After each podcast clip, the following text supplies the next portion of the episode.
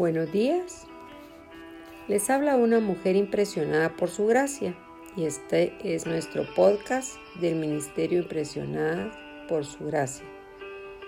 Estás escuchando Reto de Lectura 365, una mujer impresionada por la palabra. Continuamos con el día 80, libro de Primera de Samuel, capítulos 7, 8 y 9. Hoy vemos el ministerio de Samuel, quien sirviera como juez fiel de Israel. Samuel era un hombre conforme al corazón de Dios y como Moisés en su momento intercede ante Dios confesando el pecado del pueblo. El pueblo se arrepiente de andar en pos de otros dioses. Dios escucha la oración de Samuel y somete a los filisteos. ¿Qué crees que ocurriría en tu iglesia si los líderes y los miembros vinieran arrepentidos y confesaran su pecado de manera colectiva? De nuevo vemos un evento que apunta al perfecto Cordero que quita el pecado del mundo en el holocausto que hace Samuel me sorprendo al ver que aún habiendo confesado su pecado y conociendo su Dios y cómo los rescataba, una y otra vez el pueblo temió cuando vinieron a los filisteos a avanzar contra ellos. Cuán misericordioso es el Señor que tiene compasión de nosotros y sabe que somos polvo. Ebenecer, hasta aquí nos ayudó Jehová. ¿Cuántas veces haces un alto en tu camino para meditar en las muchas formas como Dios te ha ayudado hasta el momento? Meditar en su fidelidad pasada fortalece tu fe futura. Samuel era un hombre conforme al corazón de Dios y aparentemente su padre piadoso. Sin embargo, sus hijos no anduvieron en los caminos de su padre sino que se desviaron tras ganancias deshonestas, aceptaron sobornos y pervirtieron el derecho.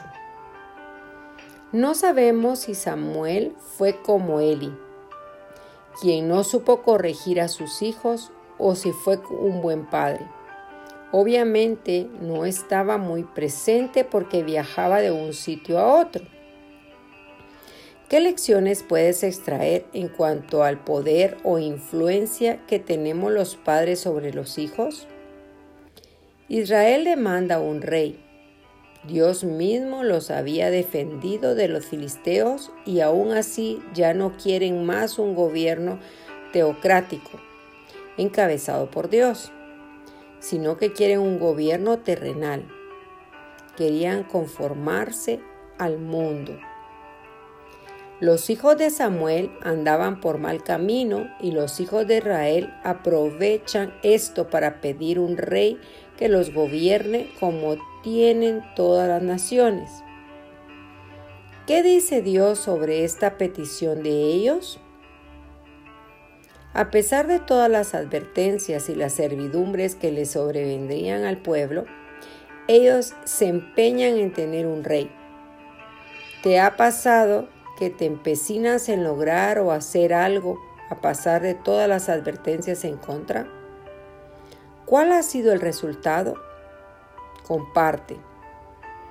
Aunque el nombre de Saúl significa el que fue pedido, es Dios quien elige a Saúl.